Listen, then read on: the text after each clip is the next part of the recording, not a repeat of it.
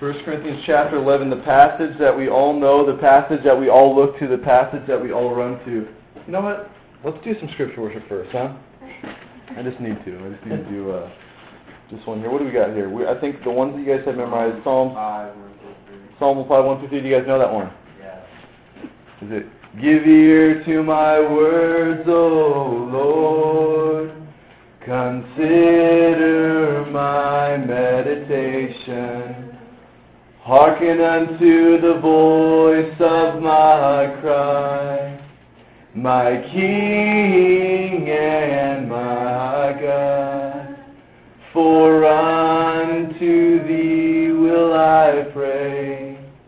My voice shalt thou hear in the morning.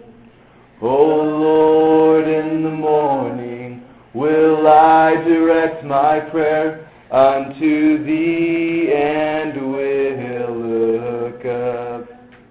In Psalms 1, 18, I believe, huh? 18 verse 3. I will call upon the Lord, who is worthy to be praised. So shall I be saved from my enemies. I will call upon the Lord. The Lord liveth, and blessed be my rock, and may the God of my salvation be exalted. The Lord liveth, and blessed be my rock, and may the God of my salvation be exalted. Let me get some more echo. I will call upon the Lord, who is worthy to be praised. So shall I be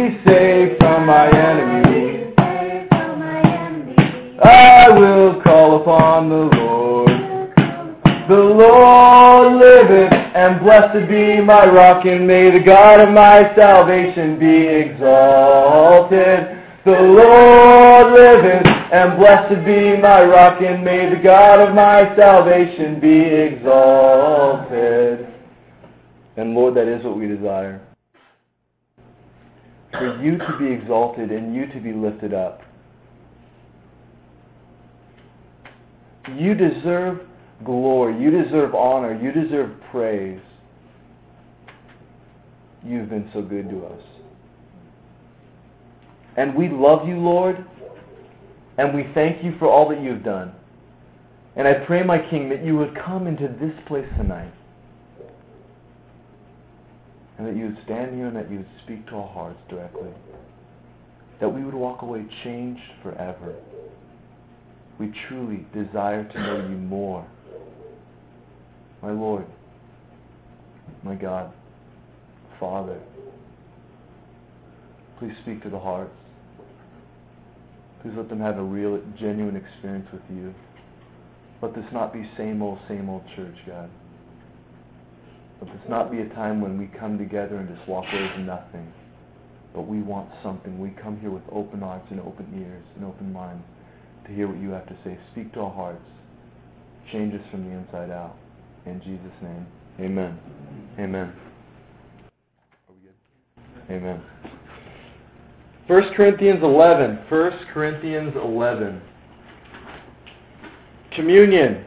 Communion. You know, coming to communion and sitting down and drinking the juice and eating the cracker when I was a kid, yeah, I was raised in a church called Believers Faith Center. It's about 30 people, right? It was 30, maybe 50 at the max. That's the church I was raised in. Really small, really, uh, it was different than what I've, you know, experienced today. But, so we would have communion, but we'd have it with real bread, okay? You know, it's supposed to be unleavened, but yeah, you know. It was with real bread, and uh, it was always Hawaiian bread. You guys know what I'm talking about? Hawaiian bread? That's the bomb stuff right there. I would always try to grab the biggest chunk that I could, and I would eat this, you know, just because I, I mean, I love the taste of it, of course. And mm-hmm. then we didn't have small little cups for communion. We had big ones, like cups like this big, right? I'm just serious, yeah. And they were filled like halfway up. so I was stoked, you know, to see the communion because it's like bread and juice, bread juice, bread and juice, you know. That's what it always was when the communion came around. I was looking for the, how to grab the biggest piece, you know, from the piece of bread, you know, and, the, and it comes in those big round, you know, pieces of I don't know loaf or whatever. It's just a huge round, and so they would come and pass it by in this way, and I would just try to grab as much as I could. And communion really was just a meal for me. It was just to get some juice and some bread and walk away stoked, you know. Because wine bread's bomb, man. Everybody loves wine bread. And I, I, I missed out on what communion was. I feel like I've missed out a lot of my life on what communion is. I feel like I've missed out a lot of times in my life what this whole remembrance of Jesus is supposed to be. What's the whole deal? What is this? Okay, why is this such an important thing and why are we to do it in remembrance of Him? Why? What do I gain from it? You know what communion has been for me for the last, uh, geez, 10 years? I don't know.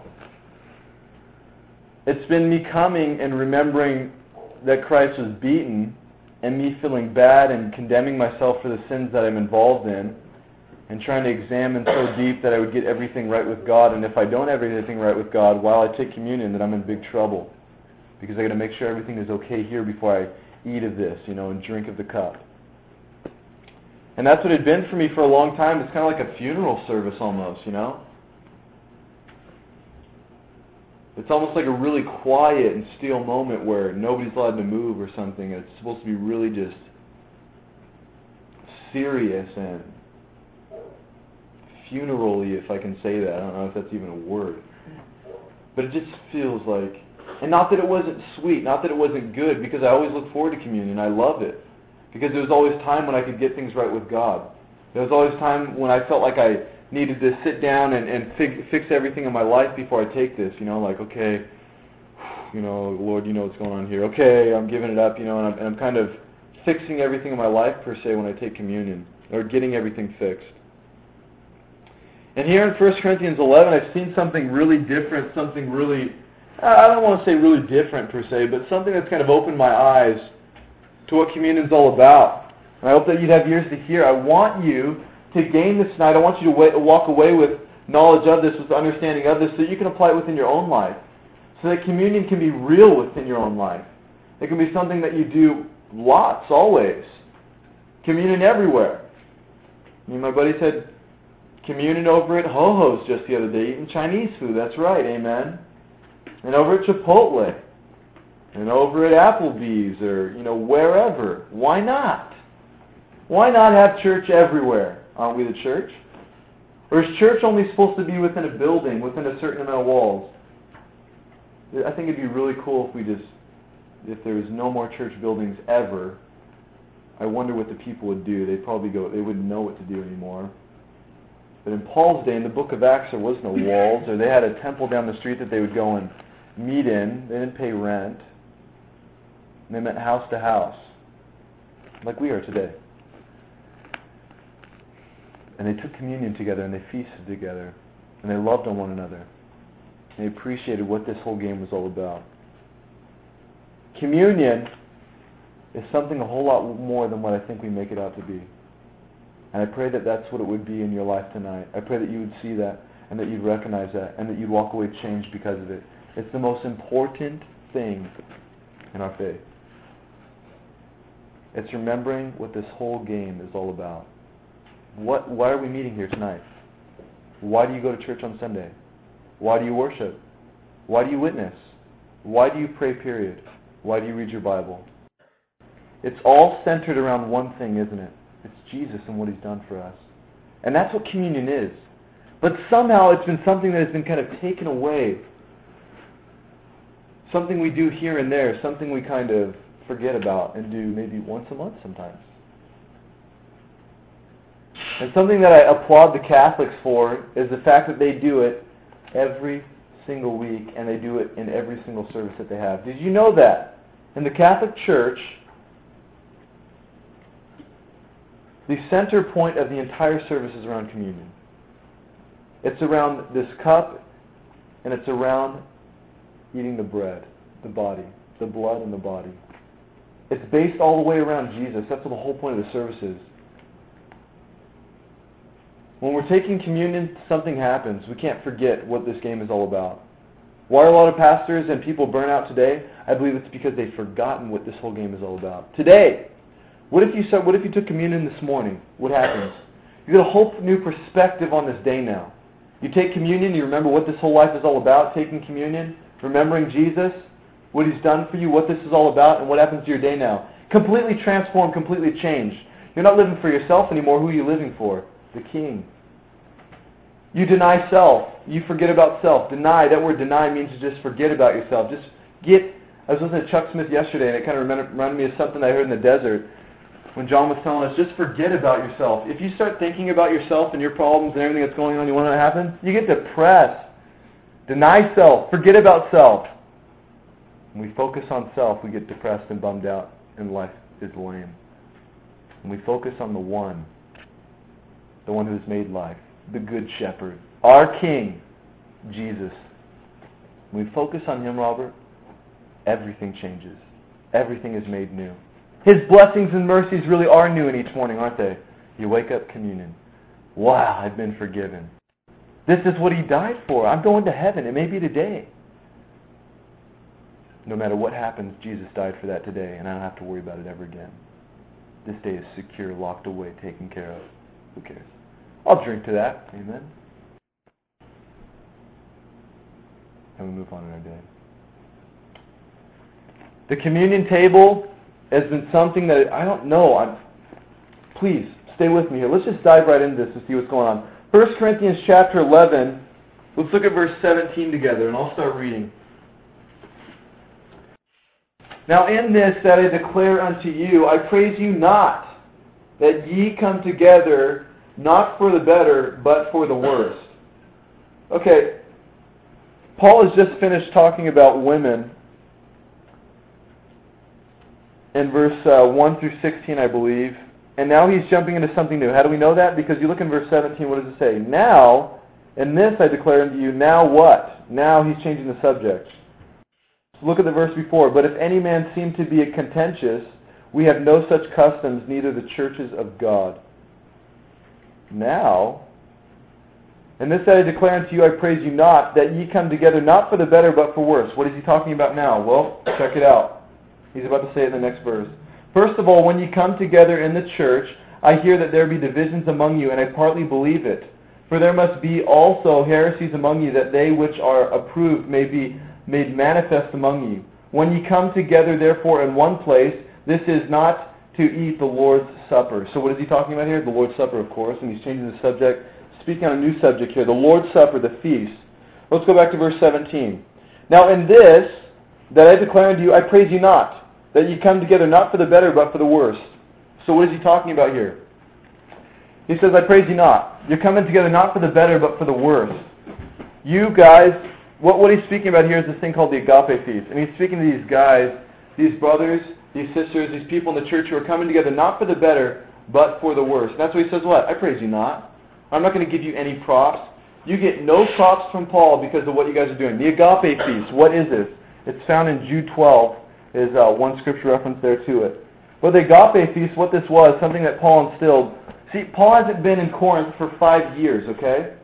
He was there for 18 months when he was there. 18 months he spent with the Corinthians, and then he left for five years. And this is what is happening. What's happening is they're starting to mess up. They're falling away. They're forgetting what this whole thing that Paul established five years ago is all about. The agape feast. What is the agape feast? Let me explain. The agape feast is a place or a time or a feast when you come together in, course, love. What's agape love? We know that. Unconditional love. It's the love that God has for you and me. The agape feast is what? This feast that you come together in, it's where the believers, the church, the people, Number one, they would come together to remember, of course, what the Lord has done for us. Number one is to remember what the Lord has done for us. So the agape feast, it's like if me and you, okay, we have a potluck, right? Everybody, we're going to have an agape feast. It's a feast of love, remembering what Jesus has done for us. Number one, the purpose of this thing is to remember what Jesus has done for us. That's why we come together. Number two, it was an opportunity for the rich and the poor to come together. And we'll see that here in verse uh, 22, I believe just in a second. The second reason is so that the rich and the poor could come together, okay? The agape feast, so number one is what? To come together, we come to group and we have a big meal. Hey, agape feast, love feast. We're going to come together and what are we going to do? We're going to talk about Jesus. We're going to remember what he has done for us, communion. And number two, it's a great opportunity for we, us to have a feast so that the rich and the poor to come together. What would happen in this feast? The rich would bring all the food, okay? The rich would bring the food, and the poor would come. And this is why Paul rebukes the people because they're eating all the food and drinking all the drink, and we'll see that in just a second. So number one, the agape feast is what? An opportunity for us to come together to remember what Jesus has done for us. It's like if we went down to Fridays. So the whole reason why we're having this agape feast, I'm getting a Jack Daniels burger. Yes, I am. Doesn't have booze in it. Okay. Jack Daniels burger is a special sauce. It's the best stuff on the face. If you've never had one, go and eat one. You'll be blessed. You will. Jack Daniels burger, that's what I'd be having at the Agape Feast. I'd be sitting down, and maybe the rich would pay for the poor, and we'd invite all the poor to come out so that they could have communion with one another. Because rich don't hang out with the poor, you see. And even in the church, there might be a little kind of uh, tension there. I don't know. And so that was the second reason for this. They would come together in the Agape Feast for number one, to remember what the Lord's done for us. Number two, so that the poor could be blessed. They could come in, everybody gets some free food, sit down and talk about the King. So let's read together. Now, verse 17, he says, I declare this not to you. I praise you not that ye come together for the better, but for the worse. I don't praise you, busters. You guys are coming down to Fridays, and guess what? You're not coming together to remember Jesus. You're coming together to cause a big problem to drink some Jack Daniels and to eat all the food and get drunk. What's wrong with you people? I don't praise you, Paul says. You're not doing for the better, you're doing for the worse. The whole purpose. Remember five years ago I established all this for you, and now look what you're doing. You're messing everything up. You've missed it. Listen closely. This is what you are to do. It says, first of all, verse 18, when ye come together in the church, what's the church? It's not walls, is it? It's a group of people. When you come together in the church, I hear that there be divisions among you, and I partly believe it. Great, there's divisions among them. Verse 19, For there must be also heresies among you, that they which are approved may be made manifest among you. When ye come together, therefore, into one place, this is not to eat the Lord's Supper. For in eating every one taketh before other his own supper, and one is hungry and another is drunk. So what's happening? Verse here in, in verse 21, do you see that? What's happening is that people are coming together and they are eating the food. One is hungry. Why are people hungry? Because people are coming early and eating all the food. And then number two, they're drinking all the drink. They're drinking all the wine. And they're getting drunk. And then Paul rebukes them for that. He says, What? What? Verse 22 have ye not houses to eat and drink in? Hello? Don't you have a house to eat and drink at? What are you coming here and eating all the food? This is for the poor people, and this is so that we can remember the king. Don't you have a house to eat at? It's funny how Paul says that. Have you not houses to eat and drink in? Or despise ye, or despise you the church of God, and shame them that have not? Who's them that have not? The poor. Have you come together to despise them and to shame them? What are you doing? Okay, you busters, you're coming together. This is agape feast. This is for the king to remember what he has done for us so that the poor can be blessed, so that the rich and the poor can come together, have a blast together, love on Jesus together. So the whole purpose of this and what's happening? You have houses to eat at. You have houses to drink at. What are you coming here and eating all the food for and getting drunk? You're despising the, the, the ones who are poor, the ones who have not. What shall I say to you? He says in verse 22. Shall I praise you in this? I praise you not. I like that, Paul. I praise you not, he says. For I have received of the Lord which I also deliver unto you.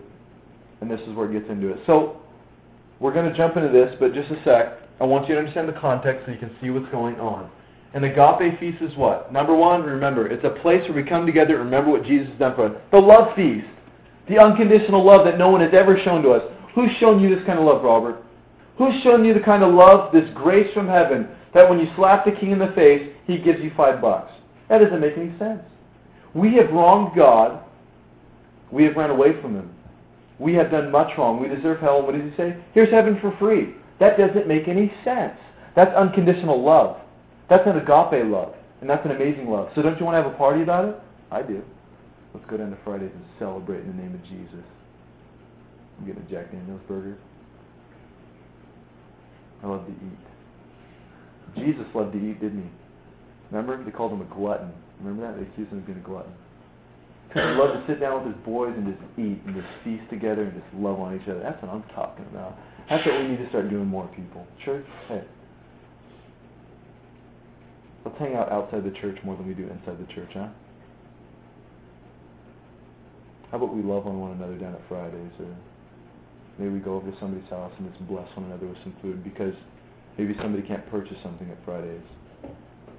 We get to bless them and the rich gets to pay for the poor, and we get to eat together and bless one another and remember what Jesus has done for us. Let's do that. So the agape feast is a place to come and commune and remember what Jesus has done, and a place where people can come and be blessed with food. And the people were coming and eating all the food and drinking all the drink, getting drunk, and not remembering anything that Jesus has done for them. Just walking away like they had a big party and we're out of here. And Paul says, I praise you not. I praise you not. Can't believe what you guys are doing. That's you missing the whole point of this thing. And then in verse 23, For I have received of the Lord that which also I delivered unto you, that the Lord Jesus, the same night in which he was betrayed, took bread, didn't he? Yes, he did. And verse 24, And when he had given thanks, he broke it, and said, Take, eat, this is my body, which is broken for you. Do this in remembrance of me. And after the same manner also he took the cup, and when he had supped, saying, This cup is the New Testament in my blood. This do ye as often as ye drink in remembrance of me. For as often as ye drink this and eat this bread, ye do so and show the Lord's death till he come. Do you understand? Verses 23 to 26 here. Listen up. Paul says, I bring you the things which I have also received. And he gives out the two things. What? Take, eat, this is my body which is broken for you. Number two, here's the blood which was shed for you. Do this in remembrance of me. And Paul says, do this why? For as often as ye eat this bread and drink this cup, ye do show the Lord's death till he come. What happens when you show the Lord's death? Let's examine this. What happens when you show the Lord's death in your life? What happens when you see the Lord's death for what it is in your life? What happens when you understand and you walk away with what the Lord has done for you in your life? What happens? We must examine this. We must understand this. This is the pinnacle of our faith. This is everything that we believe. Why is the cross so good? See, it just it kills me inside because a million Christians will tell you what? So what has Jesus done for you? What's the whole purpose? Well, Jesus died on the cross for my sins. Okay. What does that mean? What does that have to do with anything? What does that mean to me who knows nothing? Jesus died for my sins on the cross. What's a cross? And why did he die for my sins? What did he have to die for? What's the whole purpose behind it? Who cares? I could take a little, you know, animal and nail it up to a little mini cross and say it died for my sins, and what does that mean? I'm sorry, I'm not trying to dog down the cross in any way. No way. No way.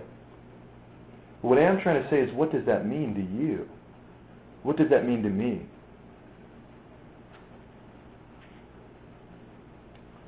The cross has done much for us. You have been healed spiritually. Did you know that? Did you know that? You have been healed spiritually because of the cross. What does that mean, Josh? It sounds cliche as Christian stuff, I know. You've been healed spiritually. That means that you've been made perfect. If you are healed, you're healed completely, aren't you? Healed? If I said my wound is healed and I'm still bleeding, does that mean that? No, no, that's not healed. Healed means it's complete, it's done, it's finished. Healed. My wounds are made new almost. All the sin that has been done in my life is done away with. I've been healed. Do you know that? You know what God looks at when He looks at me, what He sees? A perfect man. Did you know that? 100% perfect. But you know what I've done today? I've sinned. And I've messed up and I've ran from God. But you know what he looks at me as? You didn't run from me. You ran towards me all day long, Josh. What are you talking about? Huh? No, I didn't. I didn't read my Bible. I didn't pray. I didn't even go to. I was. I wasn't even come Bible study tonight. I sinned. Didn't you see that? Nope. I didn't see any of it. What, why didn't you see any of it? Because Jesus died for all of that. So when I look at you, all I see is healed wounds. I don't see anything cut. I don't see any bruises. I don't see anything wrong. I see a perfect man. Jesus, the perfect man, gave you his perfect life so that God looks at you and sees you perfect. Do you understand that? So that every single time you sin, do you know what happens? God looks at you and says, I can't believe you're doing such a great job down there, reading your Bible every day. Oh, you, oh that's my boy. That's my boy. Yeah, when's the last time you sinned? Gosh, you know, are you going to sin lately or what? I mean, come on. And I'm saying, Lord, I've been sinning all day long. Haven't you? No, I don't see anything. All I see is Jesus. He died for you. And He's healed you of all your sin. And God looks at you perfect. 100% healed and made whole. All your days, no matter how bad you sin, no matter how far you run away from God, God looks at you and thinks you're pulling a Billy Graham. I'm dead serious when I say that. He looks at you and thinks you're doing a great job. Because Jesus lived a perfect life for you already. So if Jesus lived every day, every second, every minute perfect for you, God looks at you and sees every single minute, every second, every day perfect, made done by you. But he said it doesn't make sense. Why would Jesus do that for me? Beats me. Maybe he loves us or something. And maybe we should have a feast about it called the agape feast. And take some communion and remember that. I love remembering that. When you remember what Jesus has done for you, something happens inside. There's sweet motivation and sweet liberation inside.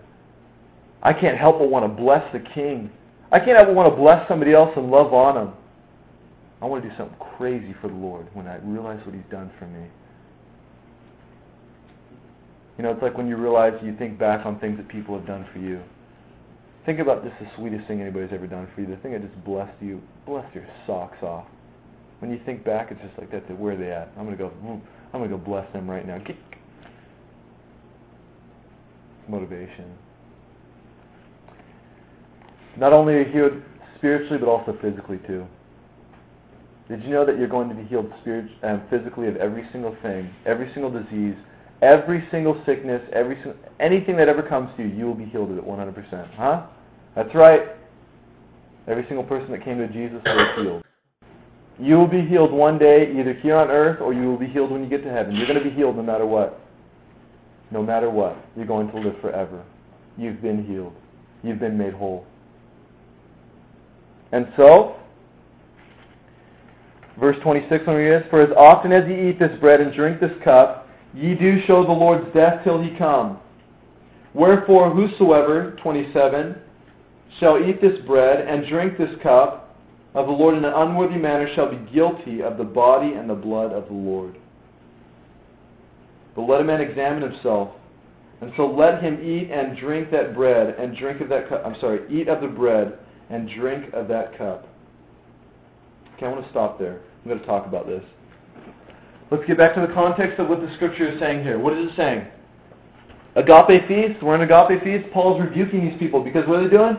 Remember, they're coming to Fridays, they're eating all the food, they're getting drunk, and they're walking away forgetting about anything Jesus ever done. So, what, what place are they walking away spiritually? Think about it. What if you came here to this Bible study tonight and we had a bunch of food, right? And we had wine out or whatever, something to drink. You come and you just get faded, and you just eat all the food, you know? And then you walk away with nothing. Well, the whole purpose of this meeting is to what? Walk away knowing God more walk away with a closer relationship with the king. So if you came in here and you ate all the food and you drank and got drunk and then walked away, what happens to you spiritually? You're dead. You have nothing. What happens to you physically if you're sick? You don't remember what Jesus has done for you. So how could you possibly be healed?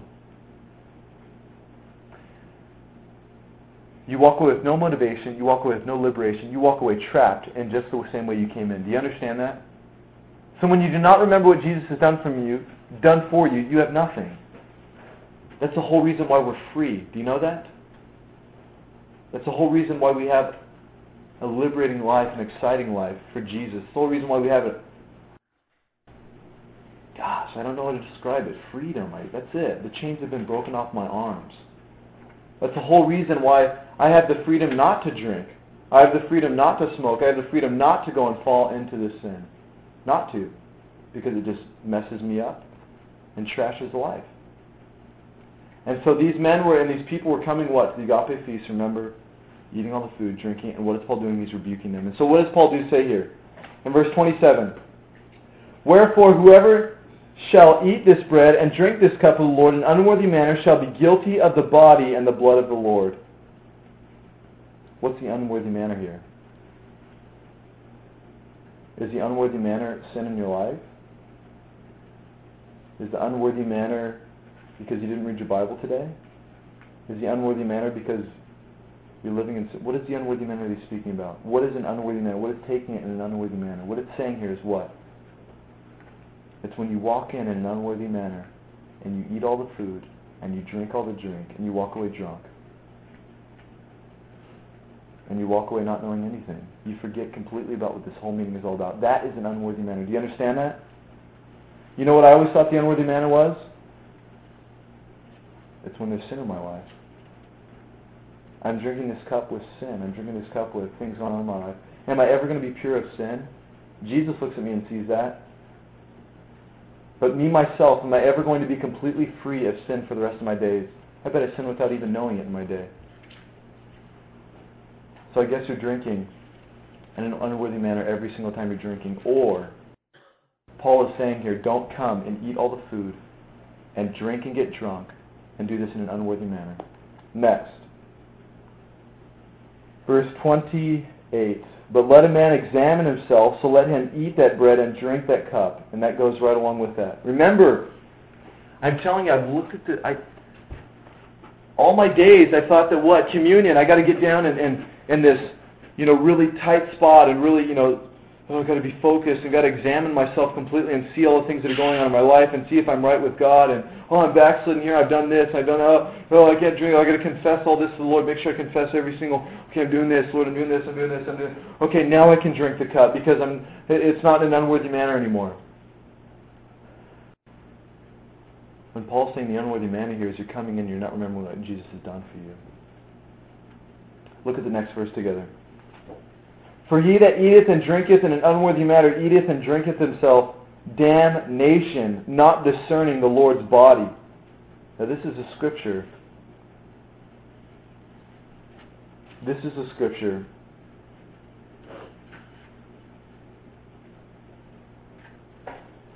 It's really blown me away for a long time.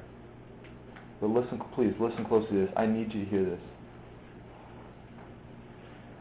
It says in verse 29, For he that eateth and drinketh in an unworthy manner eateth and drinketh damnation to himself, not discerning the Lord's body. Now, what have I told, or what have I, in my church and the places that I've grown up in, and the teaching that I've always known is what? If you drink this in an unworthy manner, what do you do? You drink damnation to yourself. And so, what do you tell non-believers? Non-believers, you cannot drink of this cup because if you do it in an unworthy manner, you're drinking damnation to yourself. That's what it says there, right? But remember, what is the unworthy manner? The unworthy manner is coming in and eating and drinking and not remembering what the Lord's done for you.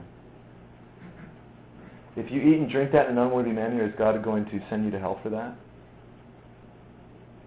I started thinking this and pondering this uh, after it had kind of been shown to me. My God, I thought this is an agape feast, the feast of love, the unconditional love. Why would God damn me for drinking in an unworthy manner? For, that's a pretty heavy price, don't you think? So I looked up the word damnation here. You know what that word is? That word damnation is krima, or krino. It comes from the root word krino. It means to dis- distinguish, to decide mentally, to avenge, or to go and sue is a great explanation for it. This word damnation here is not speaking of hell. Did you know that? I didn't. The word damnation here is not speaking of hell. The word damnation is krisis, and it's used three times in the New Testament that Jesus uses it. And Jesus uses it when? When he's speaking to the Pharisees and he calls them crudes and serpents and vipers. Another time when he's talking about blasphemy of the Holy Spirit, that you're damned to hell. This word damnation here is not speaking of hell. It's speaking about damning yourself, judging yourself. Like in this way, if you don't discern the Lord's body, guess what you're doing? You are damning yourself. How are you doing that? Like if you came in here and you ate all the food and you got drunk and you walked away without discerning the Lord, what have you done? You've judged yourself. In what way? Remember, you're not going to walk away motivated. You're not going to walk away with anything inside. You're not going to walk away with anything going on, no liberation, no freedom. You walk away drunk and full, I guess, in your stomach. You don't walk away remembering what God has done for you, and so you're not set free. So you walk away judging yourself just like the rest of the world.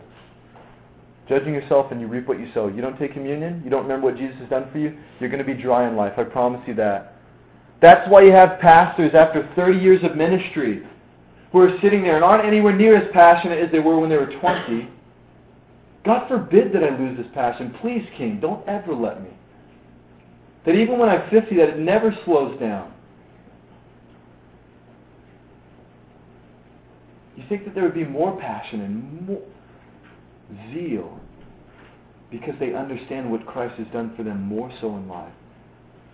That's what the book of Revelation is talking about when it's talking about losing their first love, getting away from it. If only the pastor, I say, if only the 30, 30 years in the ministry pastor, the 50 year old pastor, if only he would maybe go and get communion, right? And go into his room by himself and sit there on the floor and look at the elements without the church or the congregation around him and say, Lord, this is what this whole thing is about. This isn't about me having a big ministry. This isn't about me having cool stuff or living a nice life. This is about you and what you've done for me. Your body was broken so I could be made complete. You let me go to heaven for free. Your blood has washed away all of my sin and made me whole. I was going to hell at one time and you saved me. You took my life that was going down. I was about to trash it and all the partying and crazy things that I was doing. You took it and turned around and made me free. I can't believe you've done this for me. And watch the excitement and the passion start to build inside a person when they realize what Jesus has done for them. When you were a new believer, when you first understood, when the grace clicked in in your mind, how did you feel? I'm not dogging you if you don't feel that way today. Please. What I'm doing is, man, we're all in this game together, and we all have these times. And we need to get back to the communion table and remember what it's all about. It's not a funeral service. It's not a time when you get down, you sit there and, okay, um, okay, that, that. Sorry, Lord. Oh, I'm sorry. Please, don't damn me. Don't send me, please. Unworthy manner He's saying, don't come in and eat all the food and get drunk. Brothers, that's not what it's about. It's a celebration about what the King has done for us. Let's look at the next verse right after it. It clears it up perfectly. Let me read verse 29 again. For he that eateth and drinketh in an unworthy manner eateth and drinketh damnation to himself, not discerning the Lord's body. Remember, he judges himself because he's not discerning Jesus, not understanding what Jesus has done for him. Then what does it say in verse 30? For this cause many are weak and sickly among you, and many sleep. Huh? Now, if that was speaking of hell, how does that verse go anywhere near in context with what it's speaking about? What it's speaking about, when you don't discern the Lord's body, what is happening? Well, it says, By his stripes we are healed. Many of you are sick and weak, and many of you are dying or sleeping. Because what? You don't remember what the Lord has done for you. I wonder you have not because you ask not. I wonder if so many people could just see what the Lord has done for them and realize that what communion is all about, what Jesus died for, and walk away blessed and healed. Seems like the only time we call upon the Lord is when a big tragedy happens and somebody gets really sick, or in a car accident, or something crazy happens. But if there's a little sniffle or a little cold, I'm going to call on the Lord. My Advil will take care of that, or my NyQuil which maybe the Lord will use that to do that. Yes. But can we not ask the king to take care of it?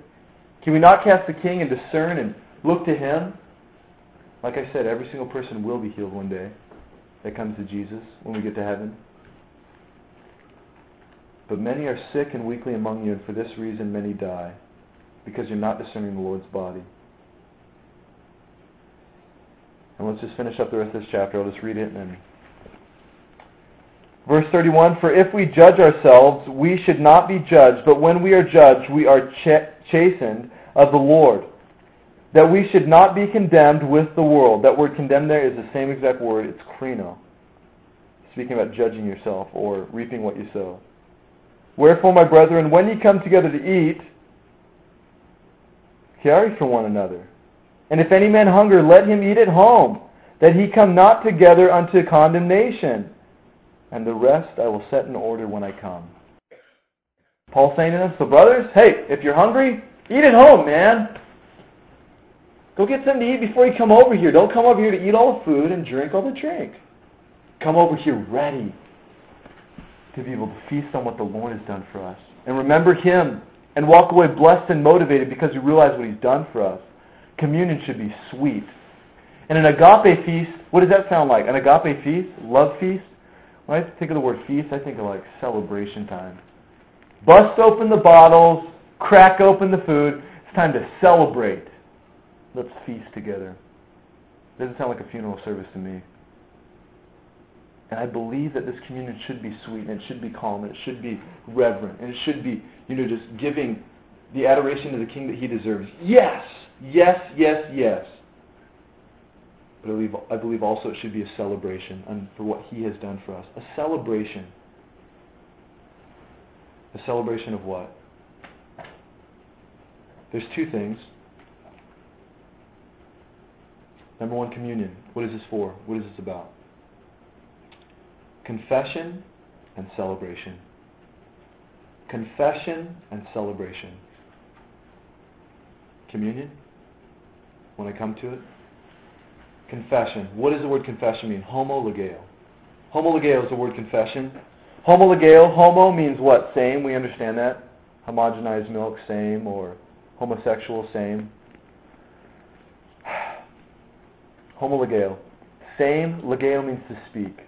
To speak same, to say the same, to speak the same. Confession, to say the same, to agree with God. Confession, number one, is to agree with God. Homologeo, to say the same. To say, you know what, Lord? You want to know why I repent of this sin or why I come to you in confession and confessing to you? This is why. Lord, I agree that this sin is wrong. I believe that, I agree that it's cutting me up. Look at this bloody mess I'm involved in. Look at this. I reap what I sow. This thing is just going to jack me up. I don't want to do this anymore. I know that it's wrong. I know you said that it's wrong. I went and did it anyways. I've wronged you, and maybe be specific about it. Lord, I've done this with Susie, or I've done this with Joey, and we messed up there, or did that, this, whatever. My parents, whatever. Specific. Lord, that is wrong. Why? It's for you. It is for you. Does God need to know that? God knows that already. Do you need to repent of your sins? No, you've already repented of them. God's forgiven you of all remember? We are to confess so that we confess to God, so that we can see this is incorrect. Confess, homologeo, to speak the same, to agree with God and say, Yes, Lord, this is wrong. I agree it's wrong. So next time it comes, what happens? They got a firm foundation. You're saying, You know what? I know this is wrong. And either you're going to boldface do it right in front of the king's face and watch yourself bleed to death, or you're going to say, you know what, this cuts me off. I don't want to do this. I don't want to fall into this. I don't want to have anything to do with it. So confession, homologeo. Communion, homologeo. Speak the same. I agree. It's wrong, King. I'm so sorry. I don't want to do that. It's, I'm just, I can't believe I'm cutting myself. Look, I slit my throat. Lord, forgive me. And God says, what are you talking about? You look perfect to me. You look like you haven't done anything wrong to me. Because all I see is Jesus when I look at you. And the second thing is what? Just that. When I look at you, I see Jesus. When I look at you, Josh Thompson, all I see is Jesus. All your sin wiped away, all of it done away with, all of it taken care of. What? That's right. Forgiven, done away with. Are you serious? Yes. Every single sin, Josh, you have ever done is forgiven, paid for, done away with. I look at you and I see you perfect. I can't believe you've lived such a wonderful and sweet life. You really forgave me, Lord? Yep. Forget about it. I don't. What are you talking about, huh? You did something wrong. What are you doing? I don't remember. I remember your sins no more. Your sins are as far from the east to the west. Gone. It's done away with. I can't see them. They're so done away with. We need to know that, friends. You need to know that tonight. Listen to me. If you've been messing around, you've been walking away from the king, you've been doing things you haven't supposed to, you shouldn't be supposed to be doing, you've been messing around in places, dabbling in things, thinking about things, looking at certain people, you're forgiven. You are forgiven. You are forgiven. Forget about it. Who cares? Forgiven. God doesn't even remember. Did you know that? He looks at you and sees you perfect. Number one, homologeo, to agree, to say the same. Lord, I agree. That is wrong. That's incorrect. I'm cutting myself up. I don't like doing this. Number two, I can't believe you've forgiven me. Celebration. What the king's done. Giving it up to him in such a new way. Celebrating what he's done for you. That you're forgiven once again. That you can't believe he's forgiven you. That you can't believe he's so good to you. What person on the face of the earth has forgiven you in that way? Is there anyone? As humans, somebody wrongs us, we hold animosity towards them. It's so hard to do away with it. It's so hard to forget. Try to forget the, the worst thing anybody's ever done to you. Try to forget it. Try to forget. It's hard, isn't it? God looks at you and says, I've forgotten it all. It's done away with. Forget about it. Don't worry. It's okay. Jesus died for that. And when you understand that, there's this freedom and liberty that goes on in your life. Because you, you know what? For a long time, you know what I felt? I'm just going to share my heart with you. When I'd sin and I'd mess up, I had this backpack on for about three or four or five hours, I don't know. And I'd feel so heavy in my heart and so depressed and down. And I'd have to go and read my Bible, go and pray, or go spend time with the Lord, or go do something. I felt like I had to do something in order for the burden to be lifted off my back.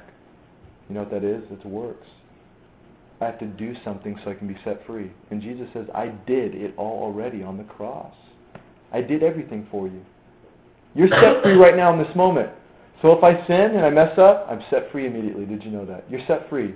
The only thing holding you back and putting you down and keeping you down and depressed is you yourself or the enemy whispering in your ear. You're a loser. Look what you've done again. How could God love you? You can't go to church. You can't worship me right now. You can't read your Bible or pray. And so you know what the sweet thing to do? If you sin and mess up, break out into song and worship and realize that the Lord is looking down on you, blessed and so excited about what you've done for Him. And we're going to do that tonight. Communion. I want to take communion with you guys. You're my family. And I want us to walk away with something. I want you to look at that cup and look at that piece of unleavened bread and realize that he was broken so that you could be made complete. And realize that that blood has washed away every single sin and it's never coming back. What if I sin tomorrow, Josh? Forgiven. What if I sin a million times on Friday? Forgiven. What if I mess up worse than I've ever messed up in my life? Forgiven. Forgiven. Forgiven. Forget about it. Don't let it burden you down.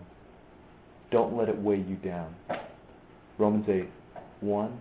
There is no condemnation for those who are in Christ Jesus. Are you in Christ Jesus? Then stop condemning yourself in the name of Jesus today. And maybe you need to go to the communion table a couple times a day. I love to. I don't care where I'm at. What if I don't have elements? Praise the Lord. Lord, thank you for this cup. Thank you for this body. Man, King.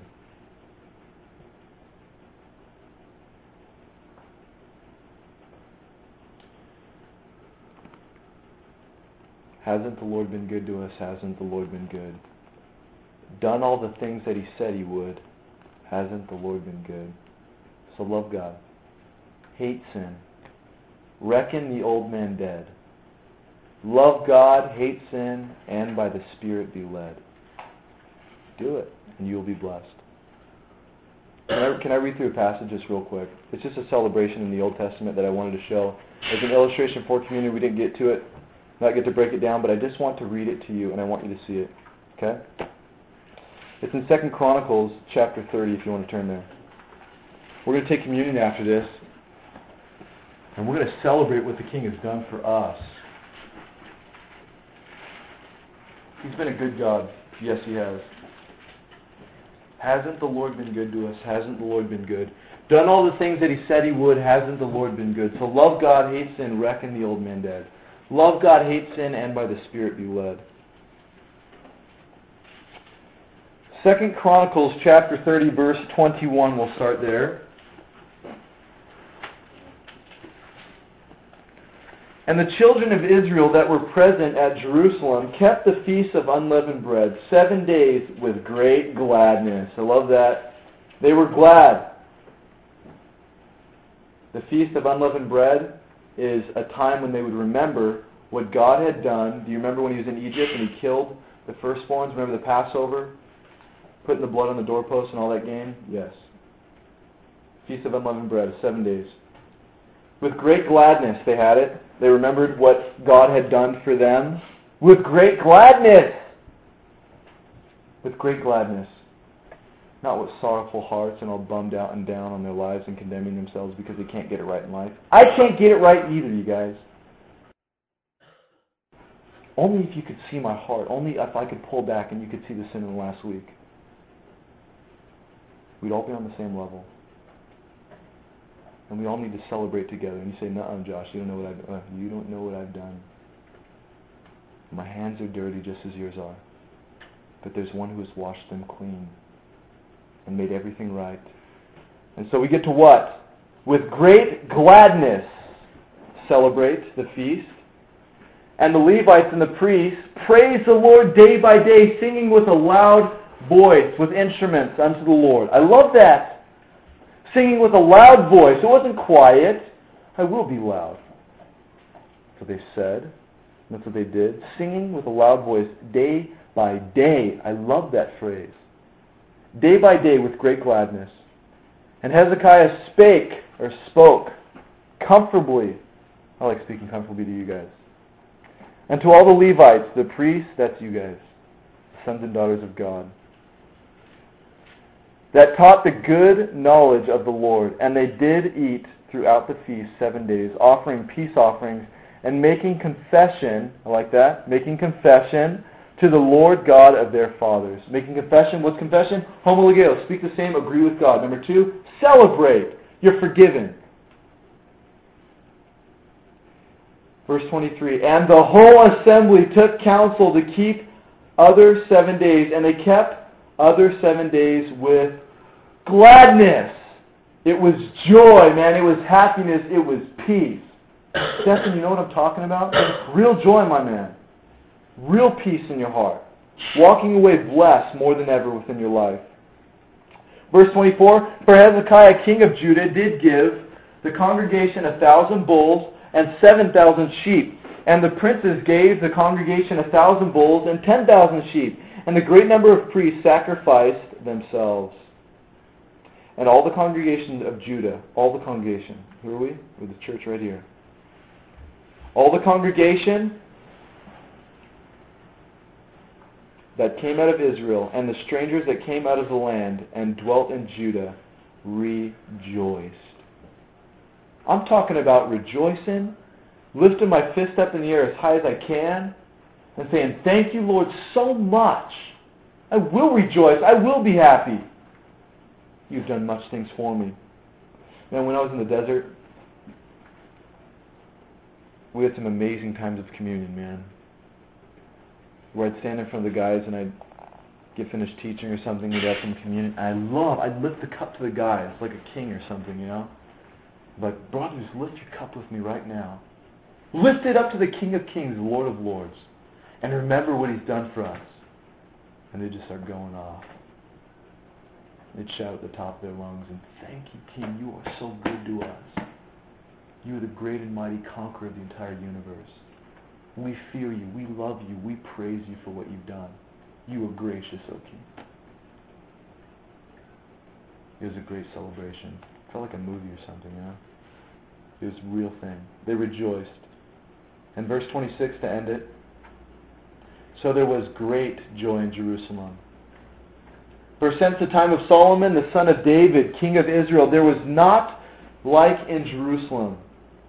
I can't believe that. There had not been this kind of joy since the day of Solomon. I can't believe that. And you know what? I feel like within a lot of our lives there's not been that kind of joy in a long, long time.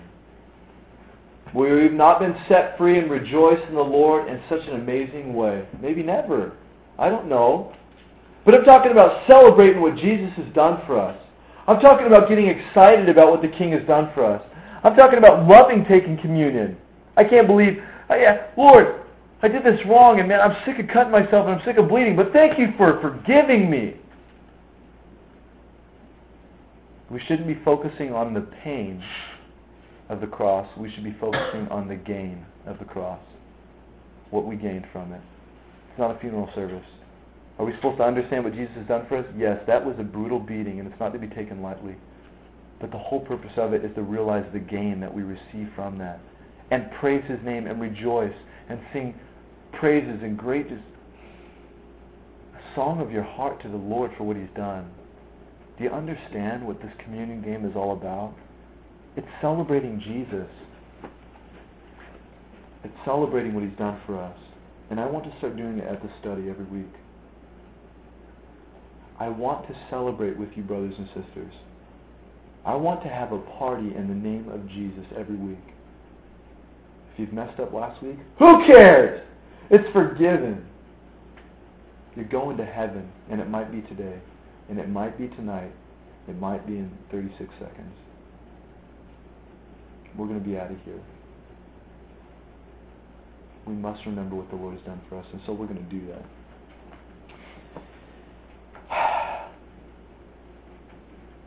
And Lord,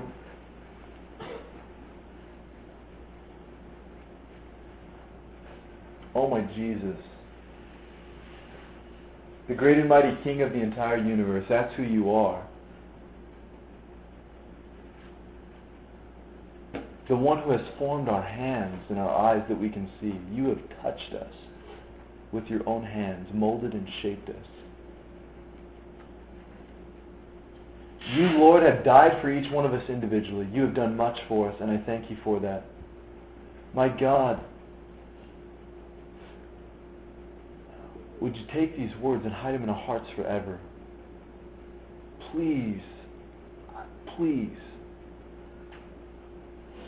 would you help my friends here?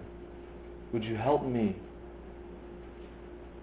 Lord, to take communion and to remember you, Lord. That is the whole reason why we live. May I do that daily. May I do that hourly, Lord, in my mind and my heart, remembering what this is all about. Remind me, King, I'm sorry I forget. Forgive me. Thank you for forgiving. Thank you for setting me free. In Jesus' name, amen.